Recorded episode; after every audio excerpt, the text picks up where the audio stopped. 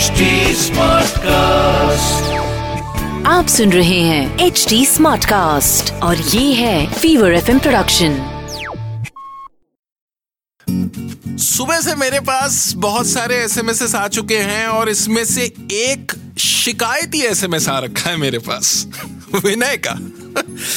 कहते हैं भगवान मेरी नहीं सुनता। लगता है मेरे से कुछ पर्सनल खुंदक है।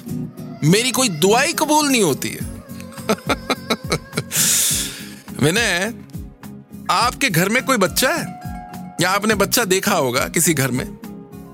वो खिलौनों के लिए कैसे जिद करता है? कभी ध्यान दिया आपने? उसको सबसे पहले एंग्री बर्ड चाहिए होता है तो ऐसे रोएगा जैसे कि उसकी जान निकल जाएगी।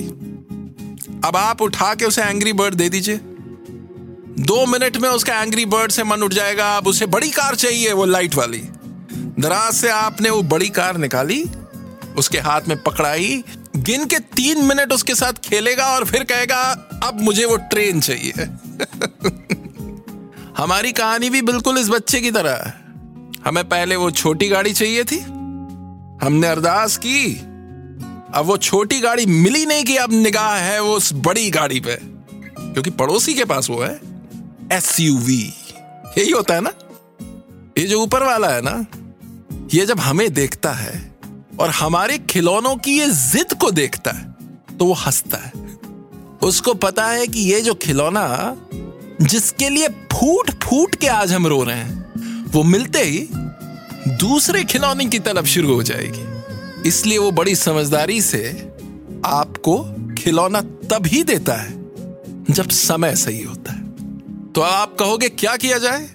जो कुछ भी आपको मिला है उसको पूरी तरीके से एंजॉय कीजिए। और शुक्र मनाइए कि आपको यह चीज़ मिल गई। क्योंकि आज की डेट में जो मकान, जो गाड़ी, जो मोबाइल फ़ोन आपको हासिल हो गया है। ऐसे कई लोग हैं जो आज भी इसके सपने देख रहे हैं। खुशकिस्मत हो आप। आप सुन रहे हैं एच डी स्मार्ट कास्ट और ये था fever FM production HD Smartcast.